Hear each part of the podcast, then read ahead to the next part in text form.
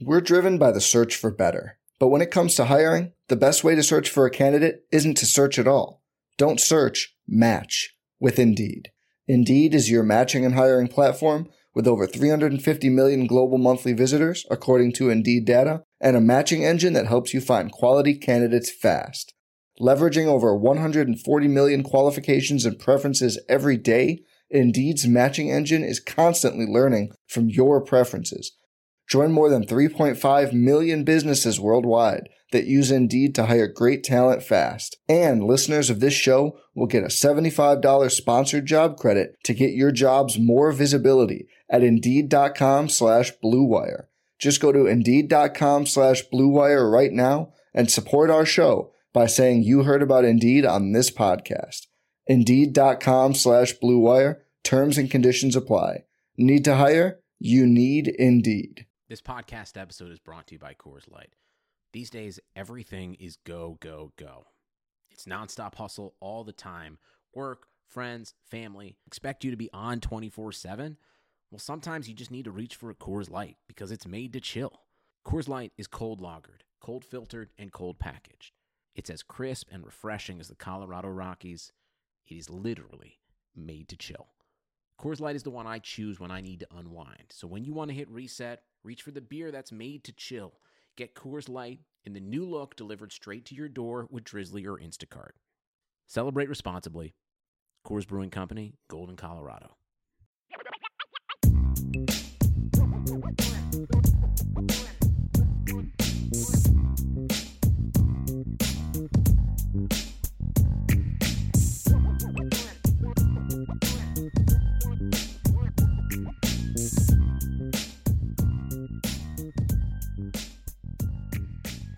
Notre Dame fans, welcome back to another edition of the Irish Breakdown podcast. It is Monday, May 24th. My name is Bryan Driskell. I'm the publisher at irishbreakdown.com. And today, today we're going to talk a little bit about the incoming freshman class at Notre Dame. And we're going to briefly get into uh, just what we've seen from this class, the overall impact that I think we're going to see from this class. And then we're going to focus most of our time on the incoming freshmen we haven't seen yet. And, and right now, that's about half the class. So when you look at this freshman class, I, I, think that obviously when you have a class that was ranked as high as Notre Dame's, when you have as many top 100 to 150 caliber players as Notre Dame's class had, uh, you're you're going to be in a situation where you're going to see an impact earlier than maybe people expected. I think when you combine that with the fact that many of the strengths of this class, offensive line, secondary, wide receiver, running back, tight end are positions where the Notre Dame depth chart has a, a, an oppor- I don't want to say a need, but an opportunity for younger players to come in and earn some, earn some playing time. So that's what we're going to focus on today. And, and we saw the biggest freshman class of er, early enrollees in Notre Dame history. There were 12, actually 13 early enrollees this spring. We saw Tyler Buckner have a good spring. We saw Lorenzo Styles do some good things. They're both in position to earn playing time this year. Cane Berrong and Mitchell Evans, one of those two players is, if not both, are going to get playing time this year. Blake Fisher and Rocco Spindler have opportunities to start for Notre Dame this year. Gabriel Rubio, even with the injury, is going to have an opportunity to play this year. Between Philip Riley and Ryan Barnes at corner, I expect at least one of them to have an opportunity to play this year. And then Justin Walters had a very good spring. And Justin Walters is one of those players that I don't know if I don't know if I would have put him on the list of guys that I expected to play as a freshman before spring ball. When you look at the situation where you know he didn't get a play as a senior, Illinois didn't have football uh, in 2020 because of COVID, so they canceled spring football. Uh, he decided to go um, you know, he he decided to go to Notre Dame early instead of playing as a senior. Uh, so he he missed out on that opportunity to develop and and improve as a player, at least improve in our eyes as a player. So it's really hard to gauge, you know, where would Justin uh, Walters be? Well, then he comes to Notre Dame. There is an opportunity for a freshman to play as, as in early on at safety and he had a great spring, flashed a lot in the practice videos, had a very good blue gold game. So he's another guy that that's a lot of that's a lot of freshmen with an opportunity to play, and that's just the early enrollees. Now we're going to focus on the group of freshmen that are set to report to Notre Dame next month. And as you as you will recall, in recent seasons, we have seen where Notre Dame actually brings players on for some for summer school now, and it's the entire team. It's not just the uh, it's not just the veterans, but the entire team will come back. So around June 11th or 12th is when I expect the entire team to come back, and that is going to include the the uh, incoming freshmen that aren't on campus now.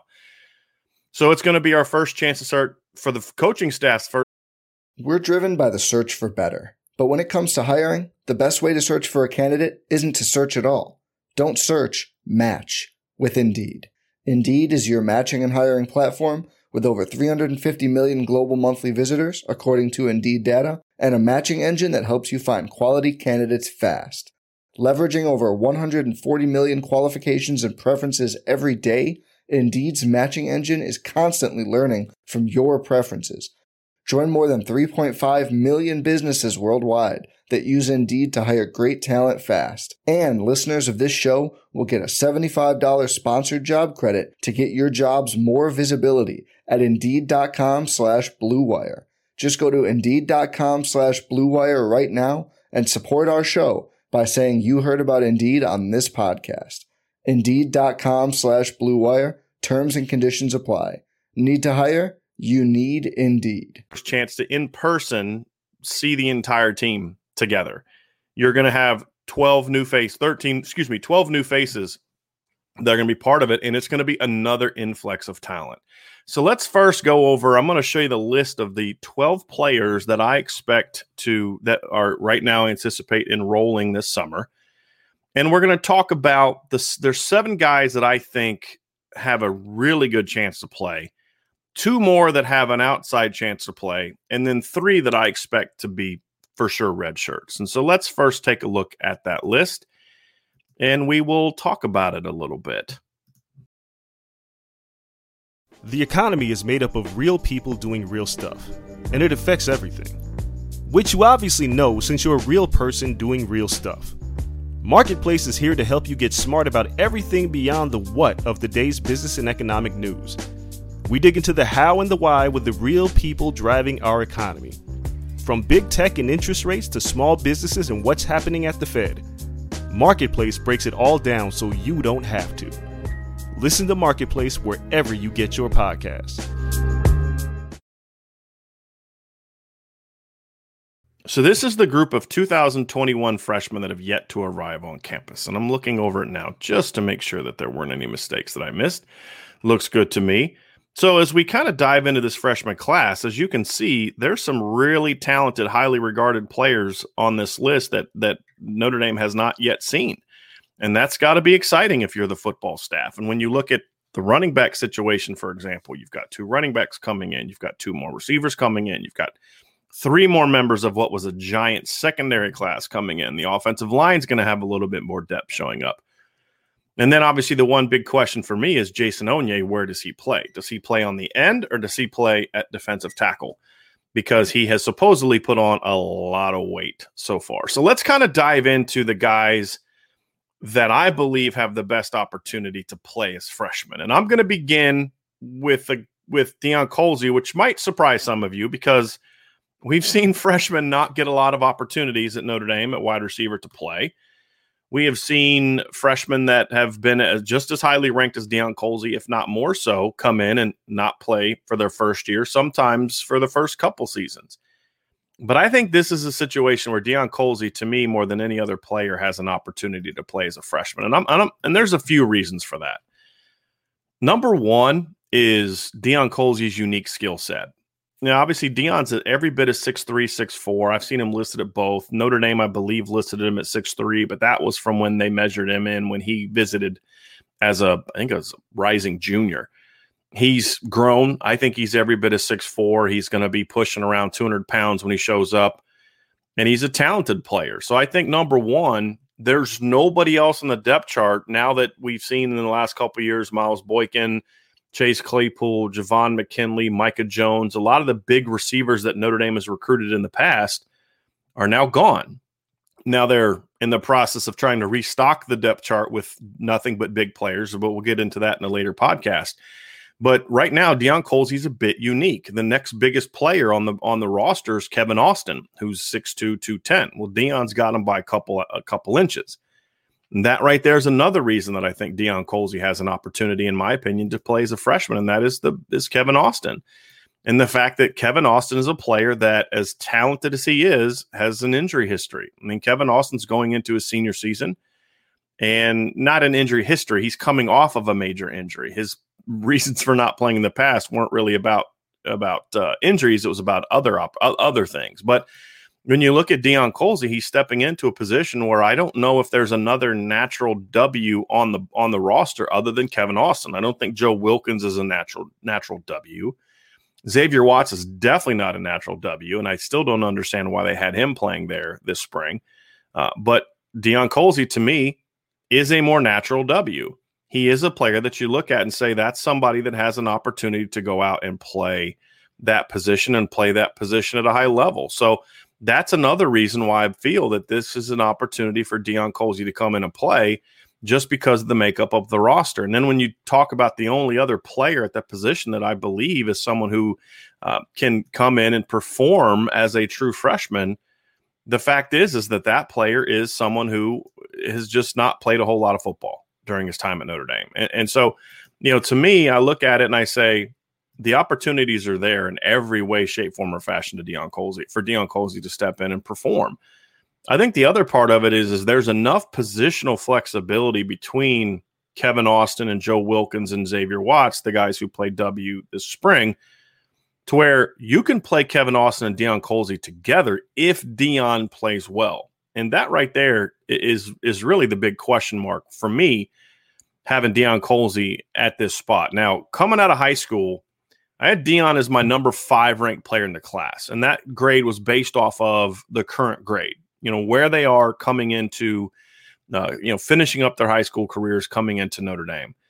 And Deion is a, is a unique player because, from an upside standpoint, just a raw God given ability, I'd say the only players on the in the on the roster, much less, I mean, the freshman roster, much less just the offensive side of the ball, that you could argue that have higher ceilings than Deion Colzie are Blake Fisher and Tyler Buckner. That's it. I mean, Deion Colzie has a five star upside grade, and it was easy to see. You could see it when he was when I got a chance to see him at Notre Dame's camp. You could see it on his junior film, and you could even see it on the senior film when he didn't necessarily have a great senior season.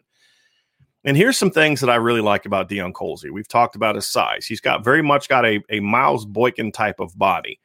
I think he is a is a is a very fluid athlete, more than you'd expect from a six four player. You know, a lot of things I've talked about with Tobias Merriweather, which is why I love uh, Tobias Merriweather.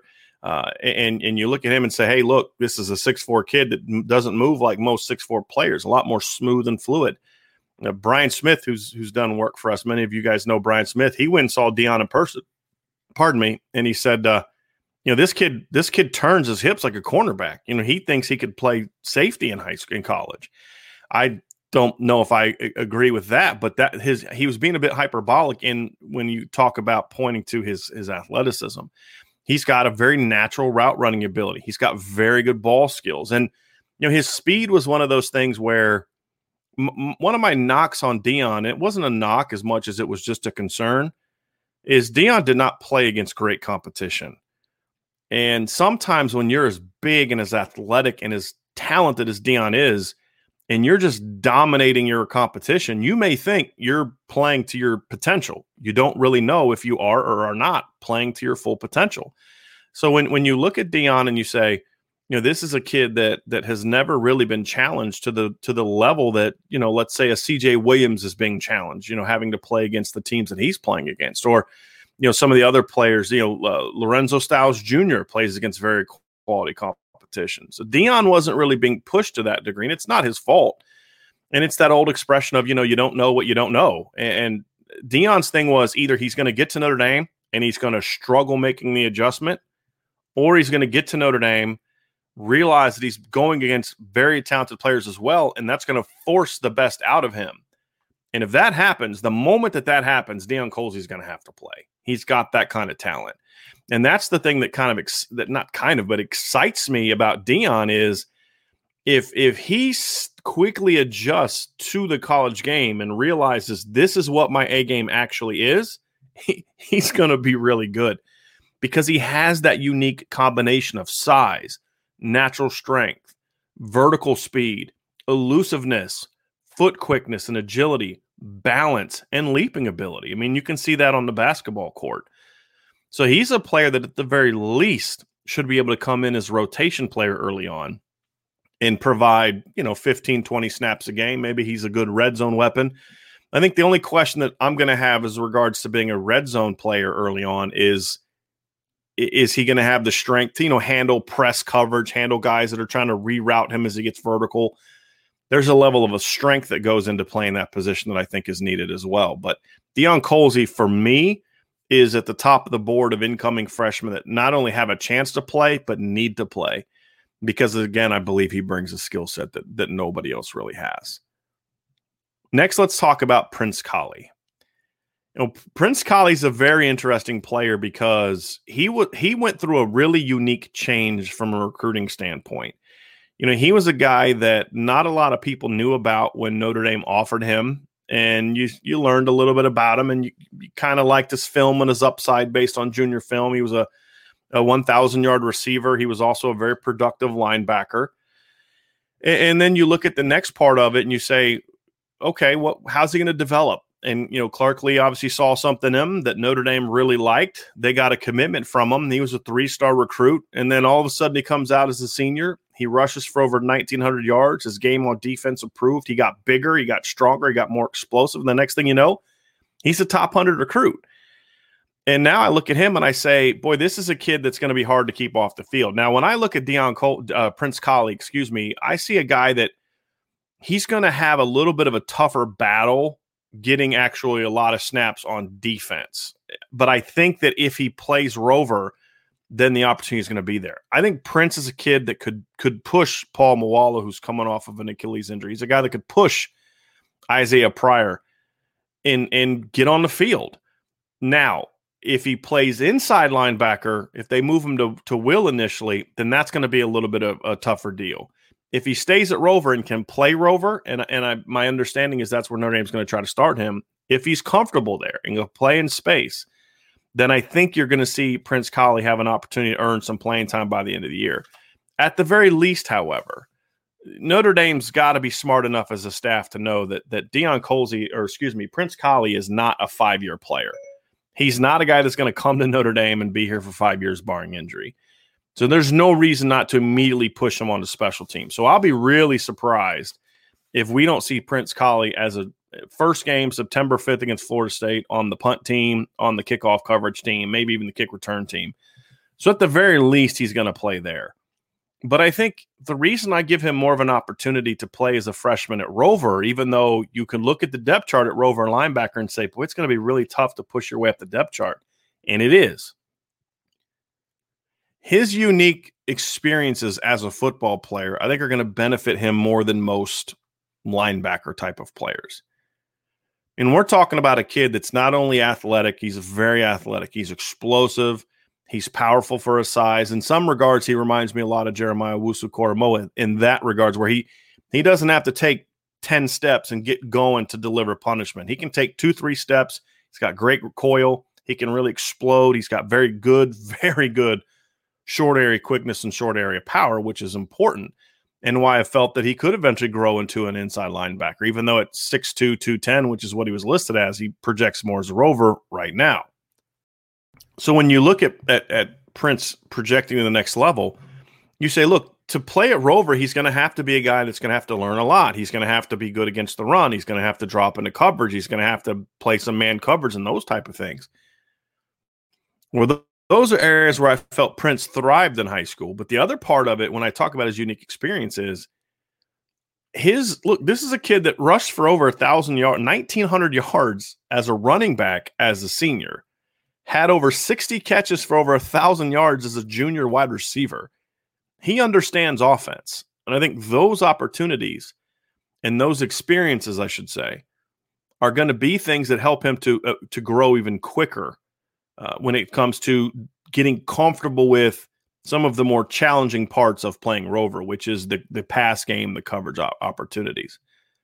So when I see Prince Kollie, I see a kid that's going to be, as I said, very very difficult to keep off the field, and and it, you know with Notre Dame signing so few linebackers the last couple years, I think that's even more reason why I I think he's going to have a tremendous opportunity to play this spring. When you look at at the next the the next player on on my list, it's really there's a couple pairs where I have a couple guys listed side by side, and I don't necessarily think both of them are going to play equal amounts. It's more of I think between the two of them, they're going to have an opportunity for one of them at least to have an opportunity to perform. And that and that first one is running back. And, and when I look at Logan Diggs and Audric Estime, I think between the two of them, one of them is going to play. I think one of them is going to have an opportunity to come in and, and compete for a, a situational role, a situational opportunity. I think that you look at, at the two of them and say if there's an injury or a suspension, which is certainly something that could be possible, then you're going to have an opportunity where they're going to immediately step into that number three, that number three role. So when I look at those two players, I see two guys that, that have all the traits you need in a running back to play as a freshman. Number one, size. Logan Diggs is six foot, 200 pounds at least. Audric Estime was listed at 6'1, 215. I don't know if he's 6'1, he's 215. They're very good. They have very good size. I think both of them have experience running inside and outside. So they're not just, you know, with that size, they're not just between the tackle thumpers. They're guys that can run outside, so they can run. They they both showed prowess in pass protection in high school for uh, for high school players. And especially in the case of Logan Diggs, you saw a guy that was a very good pass, uh, excuse me, pass catcher in high school. So I think that's where I, if I had to pick between the two, I'd probably give a little bit of a leg up to Logan Diggs because he does have a more well-rounded game. The advantage that Audric Estime has is he has more of the game and body to come in and push for a short yardage goal line type of role. Now, I don't know how much that role is going to be needed because Kyren Williams is so good in that role last year. But if you're Notre Dame and you're looking for opportunities to maybe allow Kyren to be fresher throughout the season, there are certain things that you're not going to necessarily want Chris Tyree to do. You're not going to necessarily want Chris Tyree coming on on fourth and goal from the one and a half yard line running off tackle. That may be an opportunity where you want a bigger guy to come in. And I think that's where Audric Estime could find a role. C'Bo Flemister obviously had a, a an I don't even say arrest because I don't know if he was arrested, but he had a, a, legal situation come up recently, which we talked a little bit about in the show. I don't know the ramifications of that. I don't know if he's just going to have some sort of team punishment. He's going to clean the locker room for a, for a while. I don't know if he's going to have to, you know, run some steps for a while. I don't know if he's going to be suspended for a, a part of the season. I, we don't know the answer to that. And, you know, if Brian Kelly holds true to past form, we won't know the answer to that until we see the Florida State game and we see whether he's dressed or not. So that that that could also open up an opportunity for the young players. And if if C'Bo is out for a period of time, it's going to be hard to, to get that job back when these guys come in because because both Logan Diggs and Audric Estime are going to do a lot of the things early that C'Bo did. The difference is is they're bigger, they're more powerful runners, even though C'Bo runs hard. These guys are more powerful runners. And I think both of them have better projection in the pass game. Audric as a pass blocker, and then Logan as a pass catcher. So I think those are situations where those guys are both going to have an opportunity to come into play right away. And, and they're both talented enough to play right away. And their presence is honestly why I'm not as concerned about the depth running back should an injury happen because I think they're both very capable freshman backs of coming in and running the offense. And it would be it would be wise for Coach Taylor to not do what they've done with running backs and, and scout team players in the past, which is once you go run scout team, you're, you're kind of an afterthought. It'd be very smart for them to make sure that those guys are still being coached up, still in the meeting, still getting those opportunities to learn the offense because an injury could easily thrust one or both of them into the lineup and they need to be ready to go because physically they're there it's just now about getting the technique down, getting the assignments down, understanding the tracks, understanding the reads, understanding the pass protection responsibilities, understanding the route responsibilities, Understand the timing that it takes to check release into routes and those type of things. they're going to need a lot of work. And and uh, to me, I think the early fall camp might be a good time to get them a little bit of extra work. You know, Notre Dame had an opportunity last year because of COVID and guys being out because of quarantining and all the other kind of stuff that you were able to get Chris Tyree some some early playing time. It would be good for me to say, hey, look, Kyren Williams is your guy, right? We all agree on that. Maybe you don't play Kyren quite as much. You're going to practice him, but maybe instead of giving him – you know 40 reps per practice or 40 reps or, or whatever the, the number of carries he's going to be you know maybe you cut that by a third early in fall camp and give those to the younger backs to allow them to get some first team reps just so that when the you know if there's numbers called at some point in time in the season it's not the first time they've ran behind the first team offensive line and then that allows you to help keep Kyren Williams fresh because it's imperative that I, that you keep Kyren Williams fresh as we go into the season. Next is Khari Gee. Now, this is another interesting player for me because he has got he I think there's some questions, not questions from a negative standpoint, but questions from a his versatility standpoint to make me ask what position ultimately is he going to play? I think if he's right now, when you look at his his listed weight, he's 6'3, he's like about 190 pounds. That's a safety size. And I hope that he's able to stick at safety because I love that range on the back end of the defense. I really, really like Khari Gee's upside. He's a, like I said, rangy athlete. He covers a lot of ground. He's got good, he can play the center field just effectively as he can come down and, and run the alleys. He's a guy that has good playing speed. He's a guy that is a strong tackler. He can deliver physical hits. He's an instinctive player. We see him. We see him show the instincts to be able to jump routes, to to he plays with good angles, all the type of things that we see from him on film. The other thing we see on him from film is a big body, in in that even though he's about you know 190 now, he's got the kind of frame that you could say if if the weight room's good to him, he could beat 200 plus pretty quickly. And then you say, okay, do you then move him to rover? If you move him to rover, does that mean you bump Prince Kollie inside to will? You could get into some situations where maybe you won't have the biggest linebacking corps with those guys on the field, but you're going to have an incredibly athletic and rangy linebacking corps. I still would like to see Khari Gee get every opportunity as a freshman at safety. I think the depth at safety necessitates that. I don't think they're in a situation right now unless they're willing to move multiple corners to safety. And we'll get into that that I don't think you have the depth at safety where you can start moving your freshmen around. I think you need to give them an opportunity to compete early on. And Khari Gee is another guy that I think is going to have an opportunity to play special teams as a freshman. Again, not a five year player. Most of these skill players are not five year players.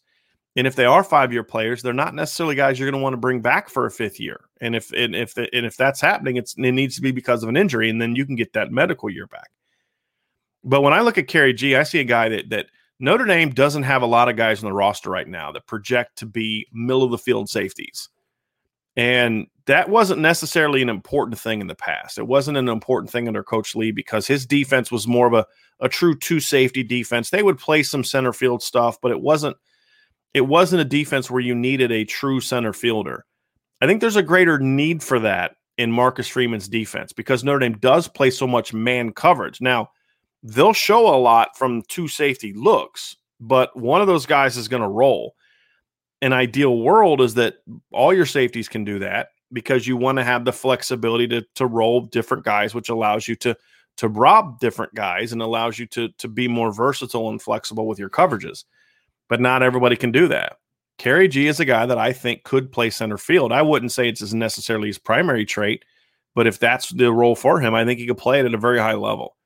And so he just he's another in a long list of of rangy, athletic, high IQ football players that is unique to this class. The depth of talent in this class to me is what made it so good.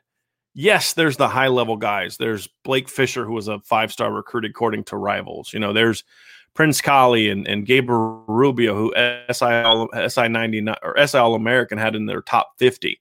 Tyler Buckner's a top 100 recruit. You you just go down the list. Rocco Spindler was a top hundred recruit. This is a very talented top end class. But what made this class so good to me was it was so many deep, so many players in the class that you look at their 10th, their 11th, their 12th, their 13th, was as good as any player at that same position at, that they've had under Brian Kelly, if not better. And that's why I think there's a higher number of players. I mean, look, there's maybe four or five guys that I say that guy's not playing as a freshman, and it's mostly linemen. It's it's like Pat Coogan, it's Joe Alt, it's Jason Onye, it's Caleb Johnson, it's it's it's Will Schweitzer who has an injury. That's it from a big oh, and Ronnie Paulus. But for the most part, I look at this and I say, boy, there's a there's a, there's 20 kids that could come in and help us freshmen. They're not all going to play because Notre Dame's pretty loaded. But I think it uh, gives you an opportunity too to say, hey, if if DJ Brown's going to play, if if Litchfield Ajavon's going to play, if KJ Wallace is going to have to is going to play this year, they're going to have to earn that playing time. They're they're going to have to go out there and perform at a high level. They're going to have to go out there and and be consistent, be effective, be veterans, you know, because the reality is is the freshmen have more talent than you. That's a fact. I mean, the freshman safeties are more athletic and talented or bigger than DJ Brown, than Litchfield Ajavon, and then to a degree, KJ Wallace, although he's got a different type of skill set. He's more of a cover player. So that is a positive that even if Khari Gee and Justin Walters don't play as freshmen, I think it's going to be a situation where it's because they have their performance and their play has forced the older players to step up and play, which is not a bad thing at all. So let's get to the next couple guys on my list. Now, this next two, and I'm going to bring that list back up again, just so you can kind of have a little bit of a refresher on this. These next two guys were also listed together, and that's why the list was uneven. Okay. That's why there's seven on one side and six on another, because I really wanted to get these two guys side by side. And if you're asking where Kahanu Kia is, I did not list him because my understanding, and I've not got any uh, different word than this, and, and I'll continue to look. But my understanding is he still is going to be going on a Mormon mission. So I don't, I still don't expect him to enroll this summer. If he does, we'll address it and we'll talk about it. But that's the list of guys right there. And I have JoJo Johnson and Chance Tucker listed there side by side. Uh, and when I was talking with Jason about this, because this show kind of came from an idea that he had, he wanted us to talk about the incoming freshman. I was going to do it much later down the road, but you know the points that he made were really good. I think now's a good time to talk about it. But we're we're discussing it, and I I think you have to put those two those two guys kind of side by side because they're both competing for the same opportunity. I don't see it as a situation where Chance and and JoJo are, are going to compete at different positions. I think they're both kind of in an opportunity where they bring some unique traits that could fit in as a slot corner. You look at JoJo, he's shorter, but he's an elite athlete in my opinion, or at least he's a borderline elite athlete. He's got tremendous footwork, tremendous agility. He, he's got explosiveness. He's got strength. I've seen some pictures of him lately. He's he's taking very well to the Notre Dame strength program, to say the least. Uh, you know, he's a guy that to me, like TaRiq Bracy, brings up a different skill set to the table. And we have a question that Mike Gardner just asked the question, and we're not going to address questions during the show, but but I'm going to get to this because here's another thing that could could stand out about uh, about JoJo Johnson. But you look at JoJo and you see a guy that is still learning the position of defensive back. He didn't really play it, he didn't really commit to it until his senior year, which is why Notre Dame got involved. So what I don't know about JoJo is how much growth will we see from the end of his senior season to the beginning of his Notre Dame career? Because there's a lot of room for technical improvement. But where I love JoJo as a freshman is he's got the quickness, the toughness, the strength, and the instincts, having played so much offense, to where he could be a guy that could slide into that nickel role. I, I see him. I see TaRiq Bracy as the most natural, the natural cover players that Notre Dame has, regardless of age. And there's a need to have that kind of guy in the slot. I think Chance Tucker is in a similar situation as well, in, in that he's got a unique skill set too, which we'll get to. But here's the other thing about JoJo JoJo's in a situation to where he's going to have to make a uh, sort of show himself relatively early, not so much from the standpoint of he has to play as a freshman, but he has to show that he's picked up defense quickly. Otherwise, there may come a situation based on how the 2022 class is being put together and some of the decisions that are being made, and uh, which I believe are questionable, that there may be a need at some point in time down the road to move him to offense because Notre Dame is is you know maybe not this year, but down the road. So he's going to have to make an early, imp- a good impression on defense for the coaches to be able to pound on the table and say, no, no, no, no, no. We can't move him to offense. You need to go recruit actually slot players. Don't try to recruit him from our defense. Go recruit him. There's a good one in Virginia. Maybe you should push harder for him. And, and you know, because that's a situation where if he's not pushing, if he's not looking comfortable, it's going to be a lot easier for the offensive coaches to be able to convince the, the defensive staff to let him come over to offense if the need arises. So I think it's imperative that JoJo does make a, a strong impression, even if it doesn't necessarily mean playing time, to where he looks comfortable playing defense. Chance Tucker's a different situation because with Chance, he was a guy that that I was really looking forward to seeing as a senior, and he did play as a senior, but we, he didn't play a lot because California didn't play very long seasons, and I haven't seen film yet of his senior year. But he was a guy that when you look at Chance Tucker, the things I like about him is I'm normally, I'll be honest, if a I was having a conversation with a friend of mine the other day, and he was talking about a recruit in 2022 class that he said has kind of grown on him. I'm usually very much against Notre Dame recruiting guys that grow on you because I feel like at Notre Dame, you should recruit guys that just you pop in the film and you're like, yep, that guy's really good. And Chance Tucker's one of those guys that grew on me. And he's a guy that grew on me to the point where I'm I'm I'm really glad they got him. Number one for depth. But number two, the thing about Chance that grew on me is you know, before I saw the film, I heard about his track times. Then I popped the film on, and I, and I don't see those track times being displayed on his junior season film. And so my first thought was a little bit of disappointment because I didn't see the game speed that I thought I would when I saw the track times. So I had to kind of overcome that initial negative feeling about Chance. But what won me over about him is you watch him play football and he's one of the more instinctive corners that Notre Dame has recruited in, in some time. Maybe he doesn't show the speed and the athleticism of a Troy Pride or the, or the agility and the explosiveness of what Julian Love brought to the table. And he doesn't have the length and size that that Ryan Barnes has or Cam Hart has or the just a physical big body that Philip Riley has. But what he is is a really technically sound, smart, and physical football player which might surprise you when you, you see he's listed like 170, 175 pounds. Chance has really strong hands. His route recognition as a corner is as good as you're going to see.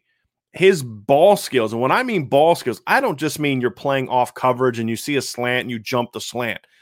I'm talking about his instincts to play the ball on vertical routes, which is something a lot of corners struggle with and separates really the great corners from the good corners his is as good as I've seen. I mean, you watch his junior film, and there's times where he's in he's in great position in man coverage. He's kind of on the back hip of the corner and uh, the receiver, and he's playing it, which is kind of you can protect the deep ball, but you can also protect against the outcuts and things like that. You don't necessarily want to be above them when you're in man coverage because otherwise it's real easy to snap off a comeback or snap off an out route and you're you're beat. Okay. But what I what I look at and I saw a chance is he would stay in position and and I'm thinking, okay, well, let's see what he does. And a receiver would shoot his hands. And, and what good cornerback coaches will teach on a lot of those routes is it's let me rephrase that. What some cornerback coaches will teach, not good ones, because I think good coaches can teach it both ways. What some co- cornerback coaches will teach is when he shoots, you shoot. So when the receiver shoots his hands to the ball as a DB, you got to shoot your hands to the ball and you push through it and you fight through the ball. Chance does that naturally. But what I also found to be really impressive about his film is he can look back to the ball and find the ball and not lose the receiver. And what happens with the, the reason a lot of cornerback coaches will teach the shoot technique is because a lot of corners, especially on corners, when they look back for the ball, it's kind of like the receiver version where I've said when receivers look back to the ball, a lot of times they they slow down or they start to they're not comfortable with their surroundings because how many people are comfortable running when they can't see where they're going. I mean, you don't walk into a a, a pitch black house and just start sprinting, right? You kind of feel your way around because you can't see where you're going. You walk into a house that's well lit and you're going to move around quickly. You're going to know exactly where you're going. It's, it's just it's human instinct. And so when guys turn their heads around, a lot of times their instinct is their body is to slow down, or you lose what you can't see anymore. Chance does a great job of looking back and still seeing and feeling that route, and then finding the ball. And what happens a lot of times is corners will look back and they'll look to the quarterback or they'll look at the quarterback level. what Chance clearly does is he looks up and he's looking for the trajectory of the football, and then he you work down to find the ball. To see that on junior film is is just not something you see a lot. And so I think when you look at him, he's got really good length. He's not tall, but he's got good length. He's got strong hands. He's got instincts. If the speed can get where I hope it is, and if his speed on the field can match his track times, you're talking about a guy that could quickly go up the depth chart because his instincts are going to shine right away, in my opinion. And I think those are the things going to help him. He also just played football a couple months ago. So when he gets to June, he's going to still be kind of f- fresh from playing football in, in March and April. So I think those are things that are really going to help Chance Tucker have an opportunity to play as long as, like I said, the speed catches up. So I think between those two corners, we can see one of them be harder to keep off the field this year. And I think they're going to have an opportunity to play. You get into the rest of the list and you look at Josh Bryan, to me, is a guy that only plays if one of two things happens. One, he shows a great knack for kickoffs. I could see a scenario in which he wins the kickoff job if they want to make sure that Jonathan Doerer is only focusing on PATs and field goals. And and that would be I'd be okay with that. The other scenario is which Jonathan Doerer just kind of has a mental collapse again. And we've seen Jonathan Doerer sort of ride an emotional roller coaster at his time at Notre Dame where early on in his career, he showed some inconsistency. He has a tremendous leg. He's a really good athlete for a kicker. And and so he can drive the ball, he can get it deep but then, you know, one kick he kicks out of the end zone or he nails a 50 plus yard field goal. And we saw this against Clemson, where he kicks a very long field goal at the beginning of the game. And then the next series, Notre Dame gets into the scoring zone again and he misses a chip shot. And that's the thing with Jonathan Doerer. You, you just don't know where he's going to be at mentally, and you don't know how he's going to respond to adversity. He still has a lot to prove in that regards. So I think those are the things that I look at with him and say, you just never know. And so you have to have Josh Bryan ready to go. My hope is that Josh Bryan redshirts this year. I all that's to me is the perfect plan of succession. You know, you look at it and you say, you have your veteran kicker or your veteran long snapper. You bring a kid in with that when that guy's a fifth year, you redshirt that kid, and then next year that kid's ready to go be a four year starter, and then you just repeat the process over and over again that to me is the ideal situation. And so I would like to see Josh Bryan redshirt. He's one of the players that I hope, like, oh, I hope he doesn't have to play this year more than the three the three games that you're allowed to play and maintain your eligibility. Jayden Thomas is an interesting guy too, because Jayden was banged up as a senior. He had a foot injury. He never really recovered. He didn't show the same athleticism he did as a junior. So that's kind of part of it. The other part of it is I don't know if Jayden has the necessary skills that are unique enough to sort of force him into the rotation for a, a program that has been reluctant to play freshman receivers. So unless Jaden comes in and he's just way better than I think he'll be as a true freshman, I don't see him playing a lot, if at all, early on. I think Jaden also is is going to depend on on where he's going to play. And at W, where he could fit, he's going to obviously be behind. Uh, he's going to be behind Kevin Austin and Deion Colzie and, and, some of those players. But if they put him at W and that allows them to move Xavier Watts to X to give them more W uh, uh depth at W, he's not going to have a chance to really compete there unless there's some injuries. At X, if you keep him at X, there's an opportunity he could play because you have Lorenzo Styles, you have Braden Lenzy. Well, Braden Lenzy's injury has been injury prone throughout his career. So if there's an injury there or or somebody's not playing well, then then maybe there's an opportunity for for Jayden to move up the depth chart. But I would imagine they would probably move somebody else out there, somebody more experienced. So I think Jayden's gonna have a little tougher time getting on the field as a true freshman. But again, this is a situation. I graded Jaden out as a four star player. Rivals, I believe, graded him out as a four star player. I think two four seven Sports also graded him out as a two four as a, as a four star player. So we're talking about a four-star receiver that's going to have a hard time getting on the field. And and I mentioned that Notre Dame doesn't have a tendency to play freshmen, but that's not the reason I don't think Jayden's going to play. I think Notre Dame's receiving corps is a lot more loaded than than maybe some others do, and I think it's going to be a harder climb for a player like him who doesn't necessarily have the unique skill set that Deion Colzie brings to the table, and, and I just don't think he's quite on Deion's level. But he's got some skills. He's a big, strong kid, so I think that could help him. And big meaning like he's six one, but he's over 200 pounds. He's a baseball player. He's got some strength to him. His game's a little bit different, but it's just not so unique that he has to play. Then you get down to the offensive lineman, Joe Alt and Pat Coogan. I view those two guys completely differently. For me, when I look at Joe Alt, I see a guy with a very high ceiling. When I think of Joe Alt, I think of a guy that goes to back in the day, 5, 6, 10, 15, 20 years ago, goes to Iowa, and he's a three star recruit from Minnesota, kid that very few people know about. And he goes to Iowa or Wisconsin and he sits for a couple years. And then maybe as a redshirt sophomore, as a redshirt junior, he all of a sudden he's a starter. And next thing you know, he's an all Big Ten player. That's what I see in Joe Alt. He's that kind of player. He's going to need time to get the necessarily weight. And people said he's up to 300 pounds or whatever we'll see. I, am con, I'm concerned about a guy going from 230, 240 to 300 that quickly and how he moves. I'm sure he's big and strong, but I need to see him move that way. And I see the chats. I've heard all the things about him being up to 300 pounds, but I'm uh, look, there's 300 pounds, and then there's being able to play at 300 pounds. And I think Joe's going to have a lot to learn there. The other part of it is Joe's a tight end in his career. And so there's a lot of technical aspects of the game that he has to learn. Now, it's great that he had a dad that played offensive line and he can teach him some things, but there's going to be more of a learning curve, in my opinion, for Joe Alt than than maybe you you might think from some other guys. That to me, I gave him a four and a half star ceiling. I mean, he has a very high ceiling. I just think he's going to need some time to get there. I think when you look at the depth chart at tackle, that is the only thing that gives me pause for having him this low because there aren't a lot of natural tackles on Notre Dame's depth chart. Even Blake Fisher, I feel, is going to be a very good tackle. I think he'd be even higher and better as a guard. Uh, I, I, think that it's a situation where when you look at Michael Carmody, he's more of an interior player. Caleb Johnson, borderline right tackle guard. Uh, Tosh Baker's a tackle. Blake Fisher right now is a tackle. I don't see a lot of pure tackles on the roster that could open up some opportunities for maybe Joe Alt to get a little bit more push on the up the depth chart than we otherwise otherwise might expect. When I look at Pat Coogan, I saw a chat down there. I've had plenty of people say this. Well, he's he's the number two center. N- no, he, he won't be.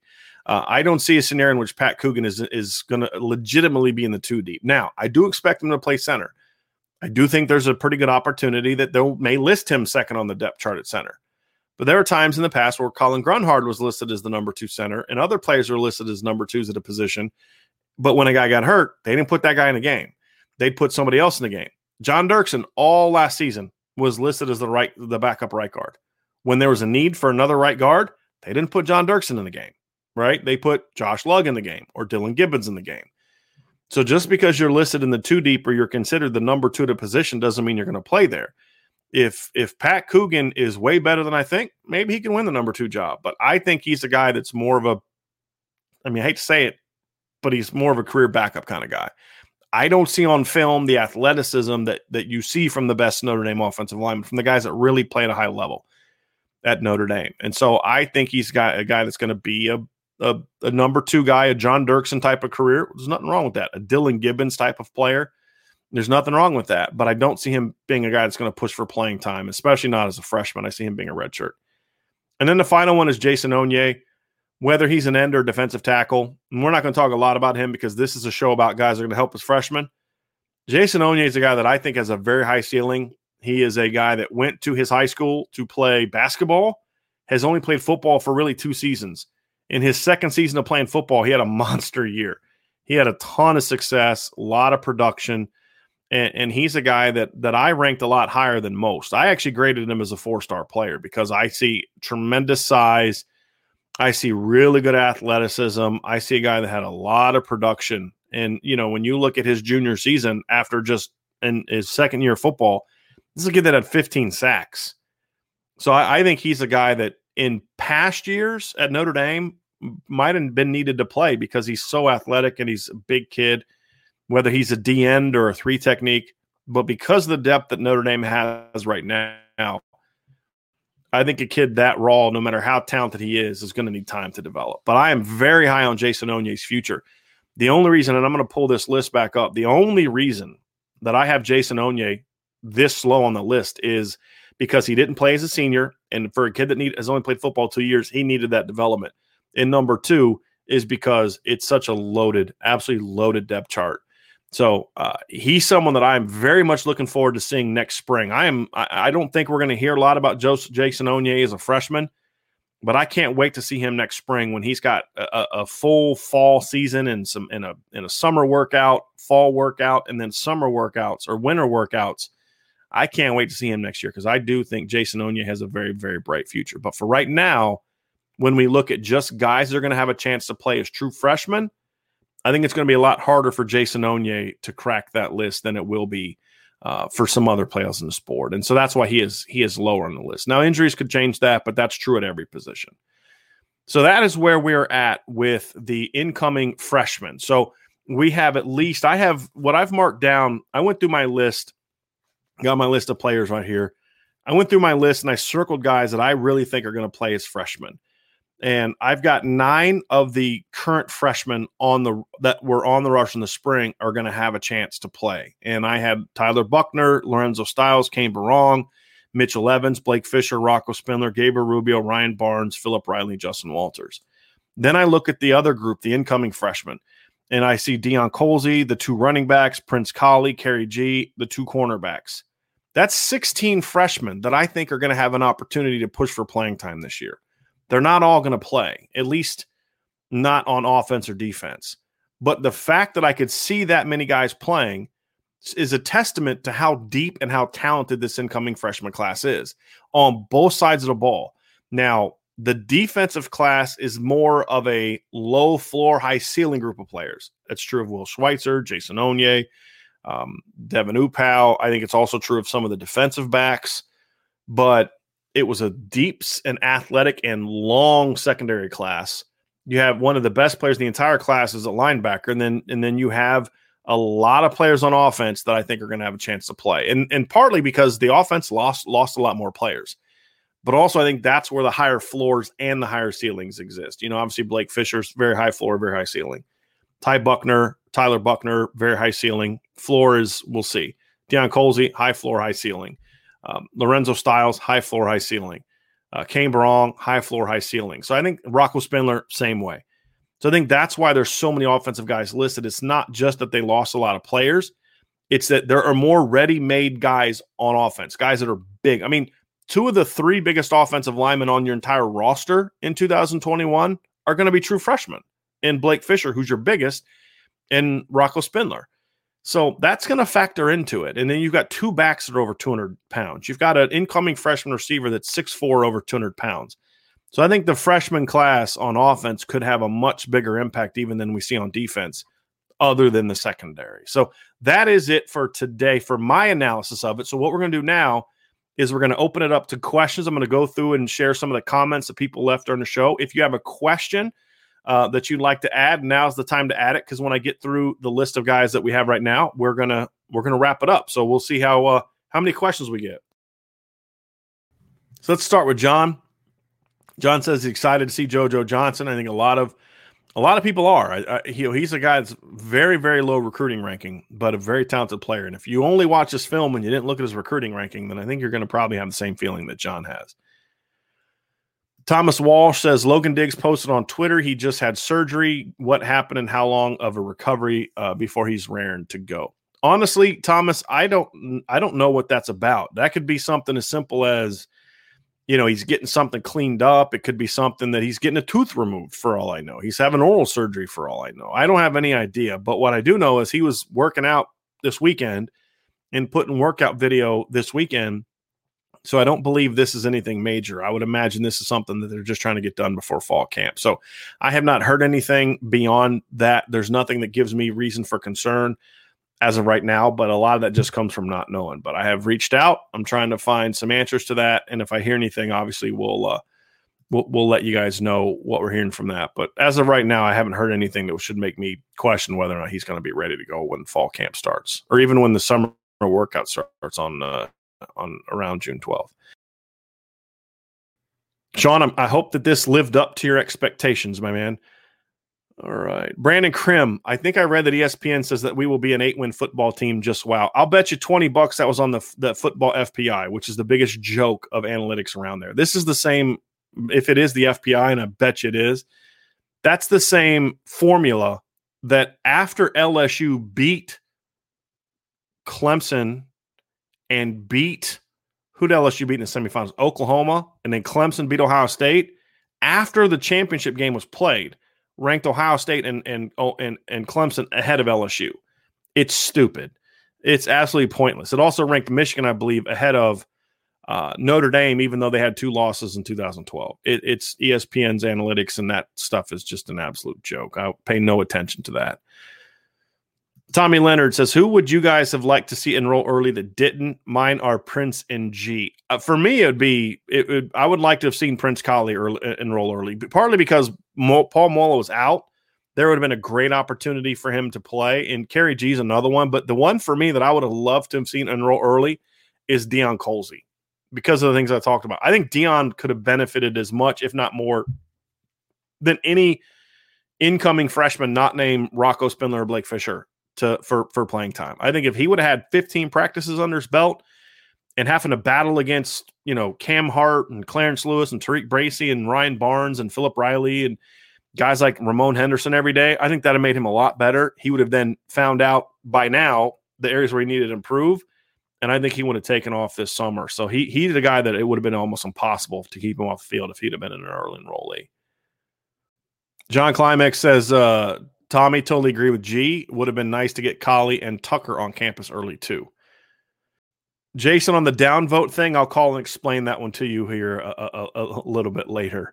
Um, see here. Sean Rogers says, Tommy, I agree. Key and Jolly also think JoJo is a sleeper for PT at corner, which means to the point of the question, had he been enrolled early, he would have had a much better shot to uh to to to play, obviously. Jason's predictions are Gee, Colzie, a running back, and a DB. Kollie has a ton, a ton of LBs to beat out. That's true, but I think he's good enough. But I also believe it depends on where he plays, Jason. I think if he's a rover, he's got to beat out, beat out Isaiah Pryor and Paul Moala. It's going to be a little easier than if you move him to Will and he's going to play and he's going to have to beat out Marist Liufau and and uh, Shane Simon and potentially JD Bertrand, who could play both positions. Sean Rogers with the bold prediction Kollie will be in the two deep at Rover by game one. I'd probably be a little surprised, Sean, if it was by game one. But I, if he stays at Rover, I think Prince Kollie will be in the two deep at some point in time, sooner rather than later. But that's a very bold prediction. I dig it. I definitely dig it. Let's see here. Jack Foot says, What do you say to a kid who is eager to commit, but you are waiting for someone else who's higher up on your list to decide first? I think what you say is you be honest. And from everything I've ever been told about Notre Dame, very few instances have they not been honest with kids, and the coaches that weren't are guys that aren't here anymore. Uh, from I mean, I, I've been told even some good football players that they they wanted to commit, and the staff said, "We're not ready to take your commitment yet." And usually with Notre Dame, that's communicated early in the process. I mean, Notre Dame has been pretty good over the years of being honest with kids about where things stand, and I think what they're doing a good job of this year is they're they're not pushing for commitments and they're and they're I think the right way to do it, and, and from what I've heard, talking to different sources, but also recruits, but sources of Notre Dame, is they kind of come in and say right away, like, look, here's the process. We're offering you, we like you a lot, but we want to get you on campus first before either one of us start thinking about making moves. You know, we we we haven't had a chance to see you in person. We haven't been able to get out on visits, and they're they're able to use the fact that they haven't seen kids in person as a as a good justification to say, don't commit yet. Come for the visit first.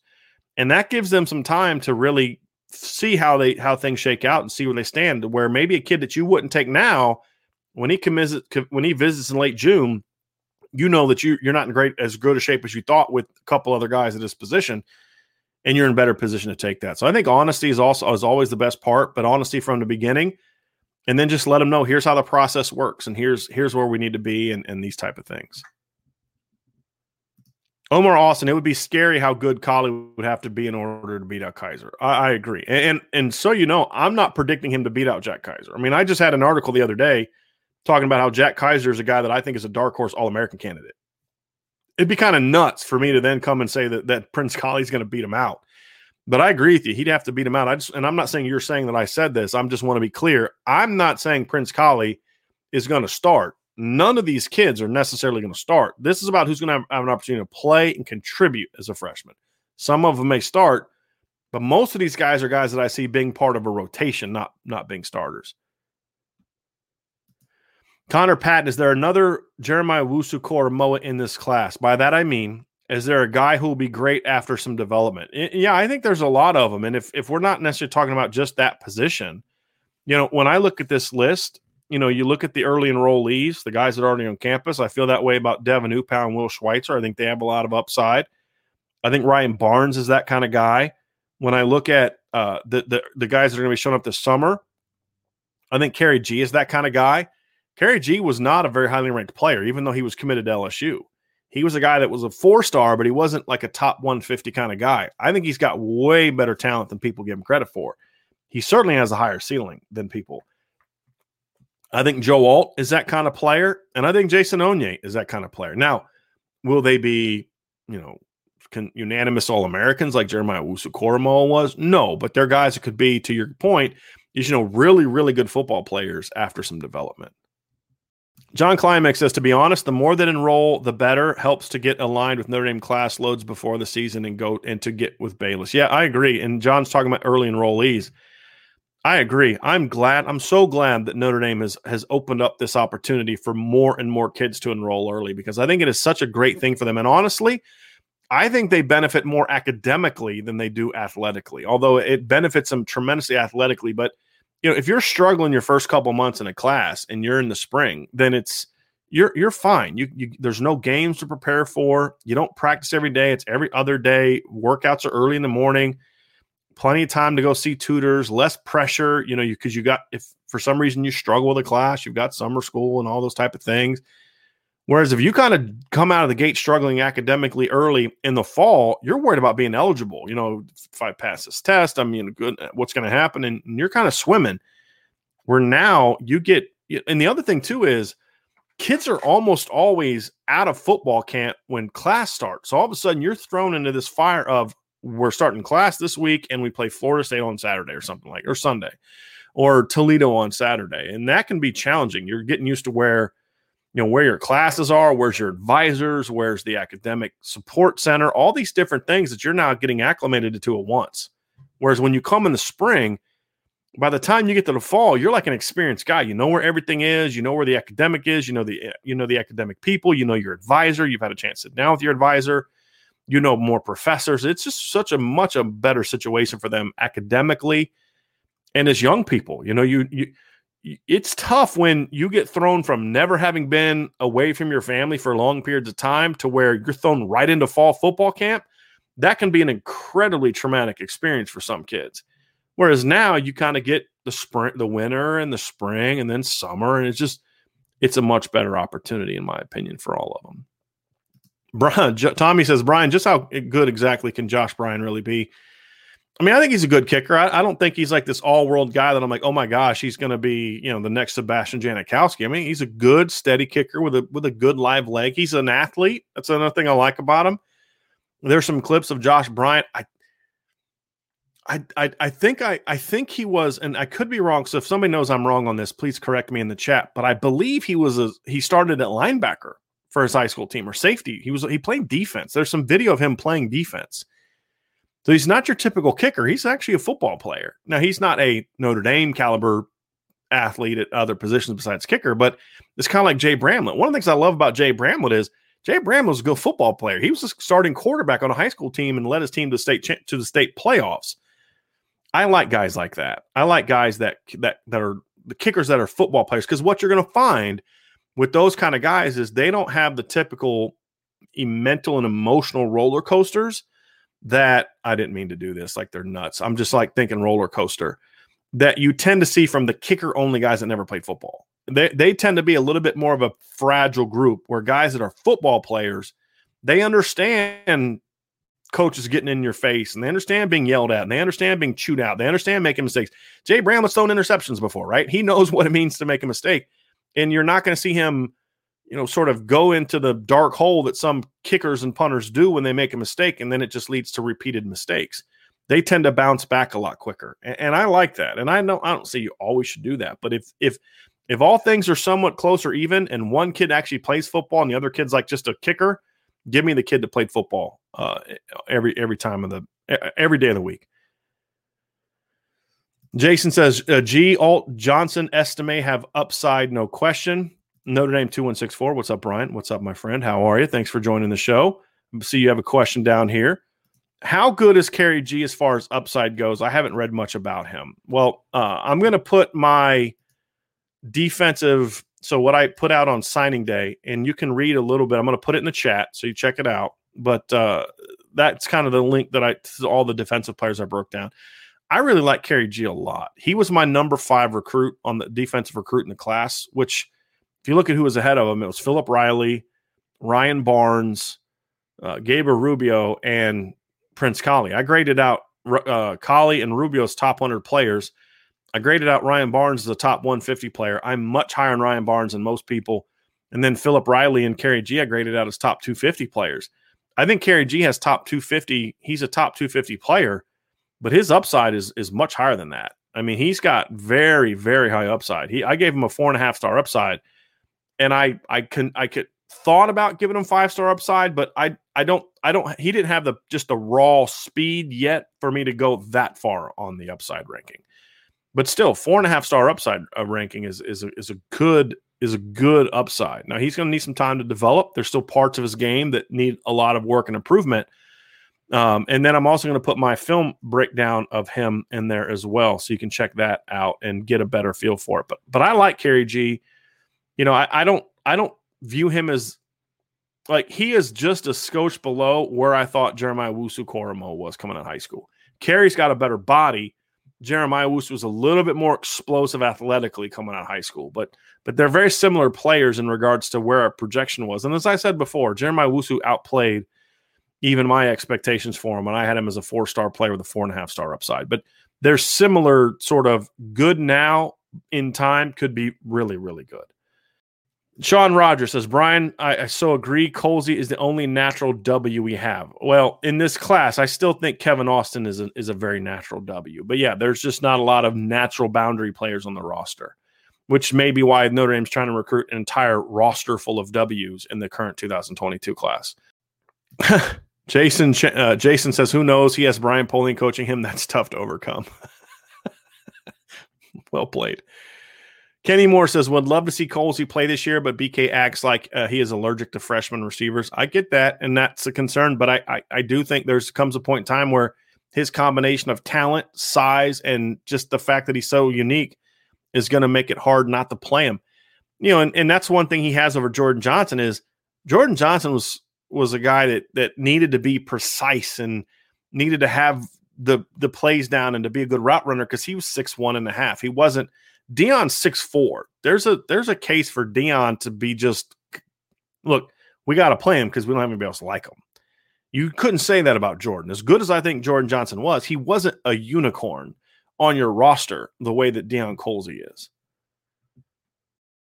Jay says Deion was snagging one-handed ints in high school. He was a very good high school defensive back. Now, part of that was he played against pretty poor competition, but he's a very talented athlete. There's no question about it. Sean Rogers says, I'm super excited to see Gee what Gee looks like. He could be a huge addition to the back end. He has amazing length. I agree. Kenny Moore says, I think Prince Kollie has star written all over him. I agree. Jason referring to the Gee Kollie situation, it looks like he says, I think it's more likely someone else moves to Rover and Kollie to goes to Buck. I I just maybe down the road, Jason, but I don't see that as freshman. I don't I don't see the point in putting Kollie inside of right away because it's it's it's so much easier to move a guy from outside to in than it is from inside to out, especially when you look at sort of outside is what Prince did in high school. I think he'll start at Rover, and if if he's not comfortable there, or if there's an opportunity to play sooner, they'll move him inside. But I would imagine they'll do with him what they did with Shane Simon and a lot of other linebackers, which is give him a shot first at Rover and then see what he can do. And, and you know, I, I, could be wrong on that, but I mean, I think Jack Kiser's the only guy that I can remember that started off inside and then moved outside. But even he played some some Rover a little bit as a freshman.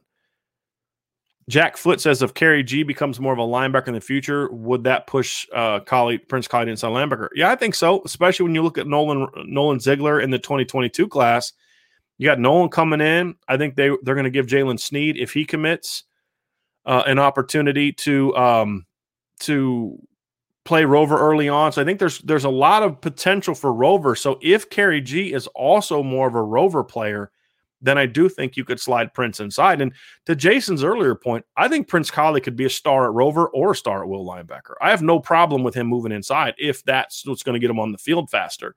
But that's where I'm coming from, Jason, to your point, and then speaking to Jack here too, is I'm putting Prince Kollie as a true freshman at the position where the depth chart needs a player like him the most. When I look at Will, it's going to be tough for him to beat out Shane Simon and Marist Liufau. At Rover, he doesn't need to beat out Prince Jack Kiser. He needs to beat out Isaiah Pryor and Mar- and uh, Prince uh, Paul Moala, which I think will be a lot easier. And this is the question I was referring to earlier. Mike Gardner said, if, if needed, could JoJo play slot receiver? He looks like a natural. I think he could, and I think he's he is more of a natural receiver. That's where he played most of his career. When he came to Notre Dame's camp in 2019, it was to work out as a receiver. If Notre Dame chooses not to push hard for Xavier Bradshaw, which I had a source tell me this weekend may be the case, we'll get into that later.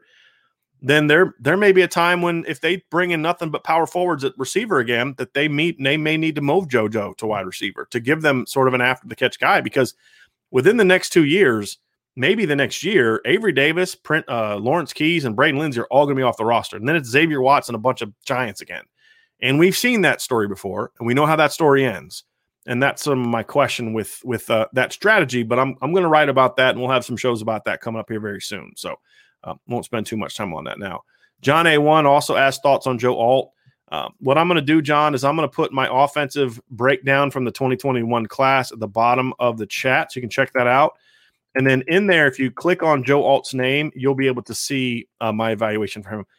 I think Joe's going to need time to develop, but I, I very high upside. I think he's an athletic player. I think he's a natural tackle. I like him as a senior. I liked him better than I like the Ryan Harris kid. If you guys remember Ryan Harris, he was a kid from Michigan that Notre Dame really wanted. He was a tight end in high school. He's I think he's going to start it. All, he started some last year from Michigan. He's probably going to start again at offensive tackle this year. I like Joe Alt better than I did Ryan Harris because I think Joe's got more natural power. Very high upside. I just think he needs he's going to need time to develop. Mike Mike Gardner says Mickens needs just uh, this is cornerbacks coach Mike Mickens just needs good clay.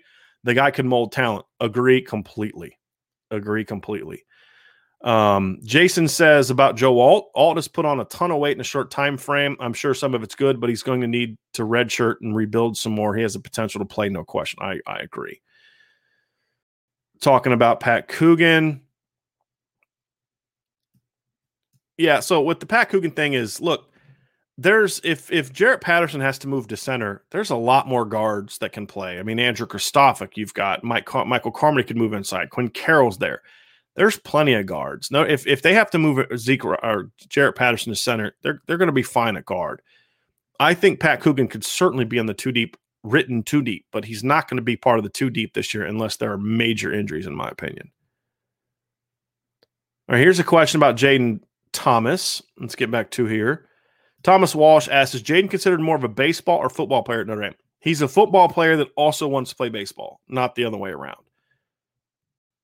Uh, Sean Rogers asks, guys, do we have any updates on Austin's status for the fall? We won't. We won't hear anything until we get really to summer workouts. We're going to find out, you know, how much is he working out? You know, what kind of what's his GPS is up to? What's his, you know, is he how many reps is he able to take this summer? Is he going to be at 75%, 80%, 100%?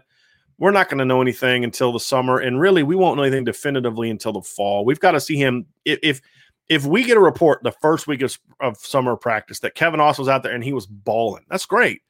But I need to see him go through the whole summer make it through there, and then be ready for the fall to to really be comfortable that that foot is is structurally sound. That's uh that's a really big thing for me. So I know people want to hear it, and I could easily go get talk to a source and just give you some kind of you know fluffy update that doesn't tell you a lot. But I just just be patient. Let let's get into July and August before you really worry about where he is because anything you hear in June is just going to be kind of how he looks in the first week or two. You're not going to really know until he's put some wear and tear on that foot and been able to get through it that you're going to really feel um, really feel uh, good about where he is going to be.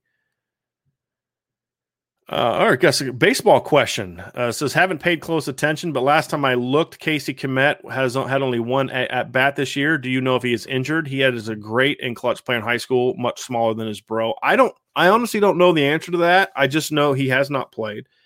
The baseball team is very, very veteran, and I, and I think that's probably something that's hurting Casey a little bit too. If he is healthy, is if you look around the board, exception of maybe Jack Brannigan at third base, there's a couple other sophomores, but for the most part, they're a very experienced lineup. And they're they're having a great year. They're the number one seed in the ACC tournament. I mean, I would imagine they're a lock for the the College World Series.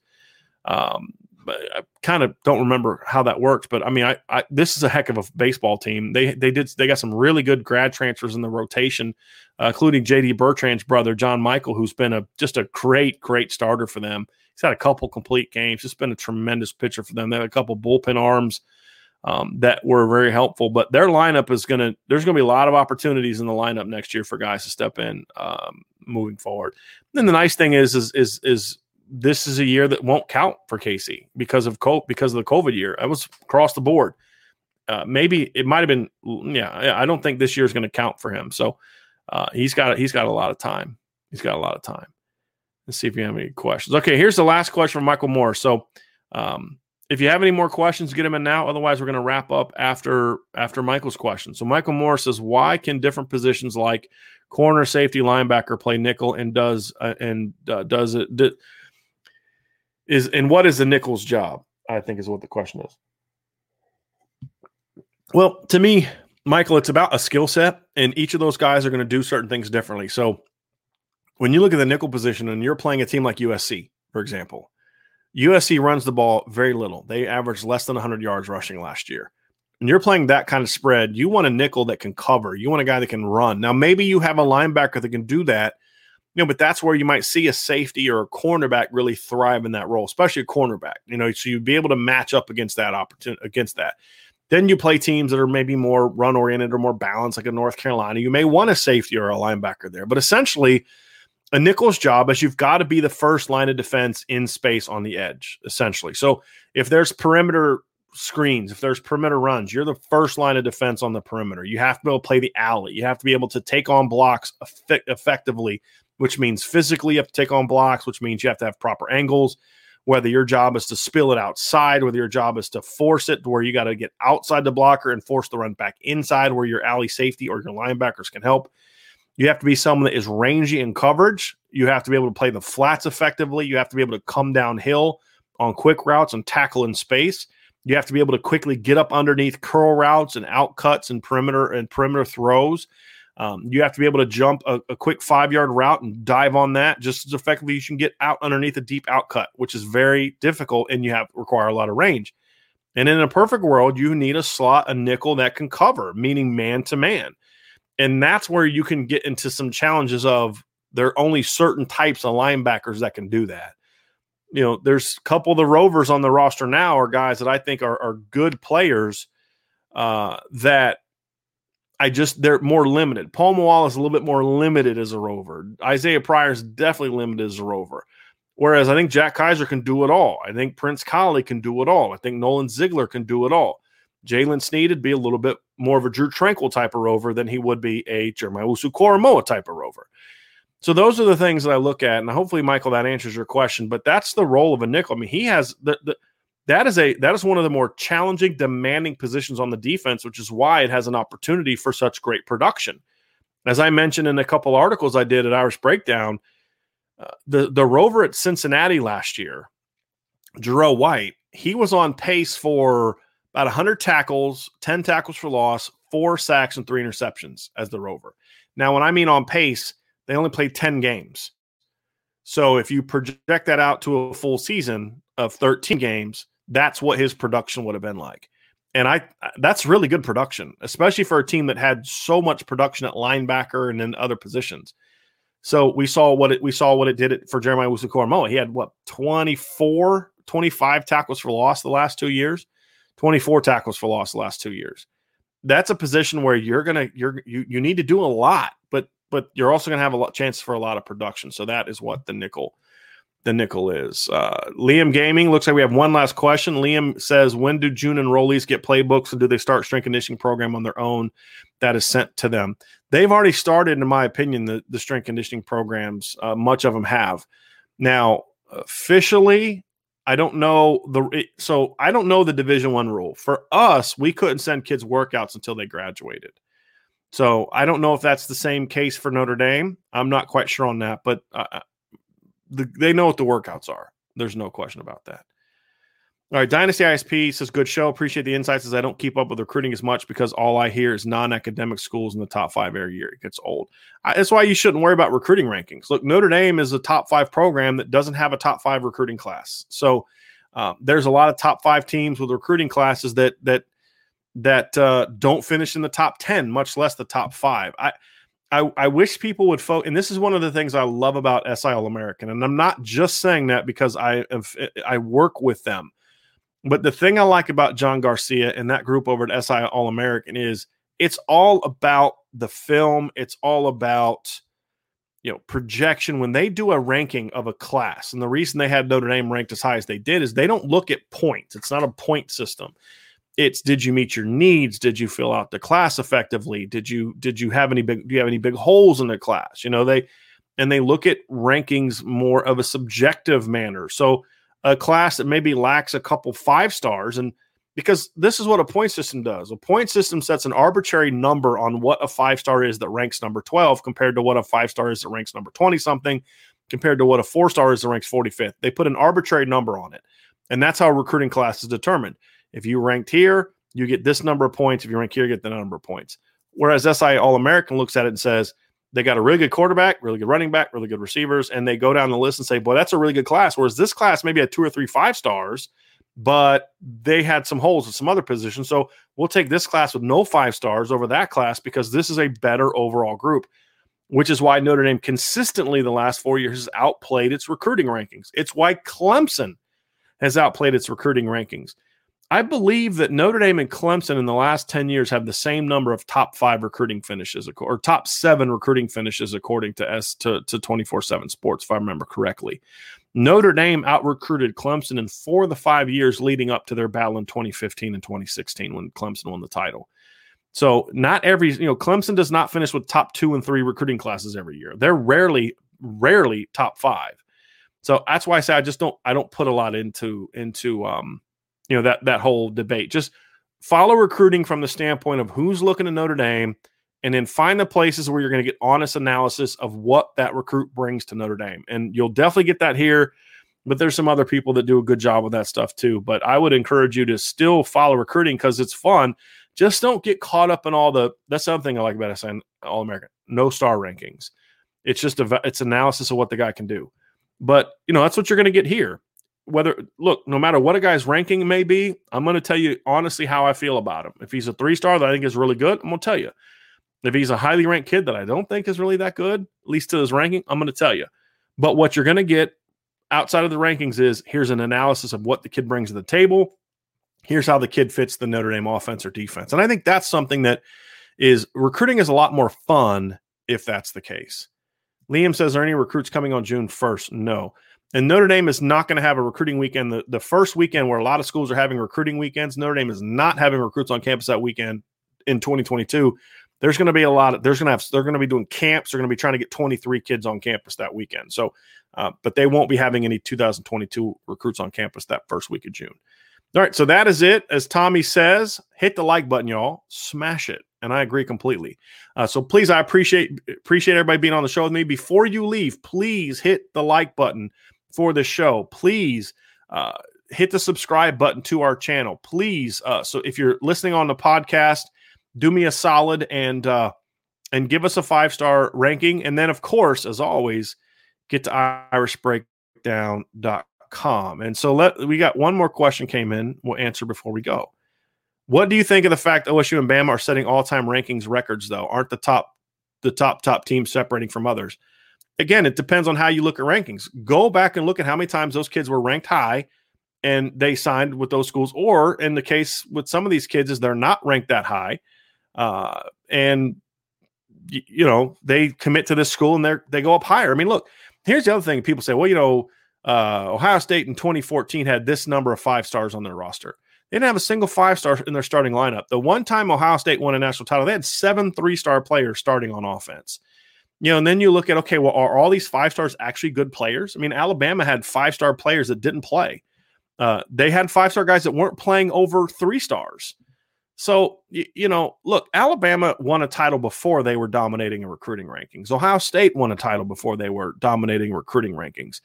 And a lot of times, as I've said a million times, there's biases that go into recruiting rankings, especially now. And there's certain, well, if this kid has offers from A, B, C, and D, they're going to be ranked higher. And if they don't, then they're going to be ranked lower. And that's why I say is don't just look and say, well, Alabama's winning because of the recruiting rankings. Well, they're recruiting because they won. That's the difference. And a lot of the guys that they get are highly ranked guys and they develop them. But there's been plenty of guys at Alabama that weren't highly ranked players. Let's not forget that their star quarterback, who was the number 15 overall draft pick, was a three star kid and the number 399 player in the country. Okay. He was, he was, he was, I mean, to me, he outplayed Tua Tagovailoa, who's a five star recruit. Alabama's also had plenty of quarterbacks. David Cornwell comes to mind. Cooper Bateman comes to mind that were highly ranked quarterbacks and never did a thing at Alabama. So you, you have to look at it and say, yes, they're separating themselves, but they're separating themselves because they're not just recruiting well, but they're coached at an exceptionally high level. And I think that that Notre Dame with this class that we just talked about narrowed the gap slightly. Now the 2022 class needs to be one where they really close the gap.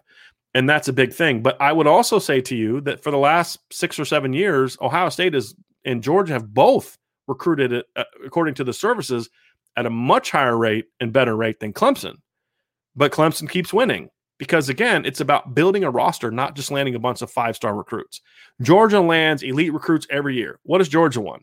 Nothing, right? Florida State's had a ton of top five classes. USC's had a ton of top five classes. They've all had way more top five classes than Notre Dame. And Notre Dame's been a better program the last decade than both of them and has dominated both of them on the field. It, it's look, everybody says, well, uh, Alabama and Ohio State recruit well and they're winning. So clearly recruiting matters. Well, Clemson, they never talk about where Clemson ranks. You never hear that. They never talk about the fact that Florida State and Tennessee and Texas and U and USC are ranking high every year and they stink. Right? What, what what's what what's the difference? So it's about development, it's about coaching, and it's about getting the right highly ranked players, not just getting players. It's about getting players that have high ceilings, whether it's a guy that's a high ceiling now or whether a guy like Jeremiah Owusu-Koramoah that's a high ceiling later. Does anyone want to tell me that Dylan Moses, who was a five star top 10 recruit, was better than Jeremiah Owusu-Koramoah? Does anybody want to make that argument for me? Uh, does anyone to tell me that the five star safeties on Alabama's roster are better than Kyle Hamilton, only one outlet ranked as a five star? you're not going to be able to tell me that because the play didn't show that, right? I mean, it just it just didn't. So that's kind of the way I look at it is what do they do when it's all said and done?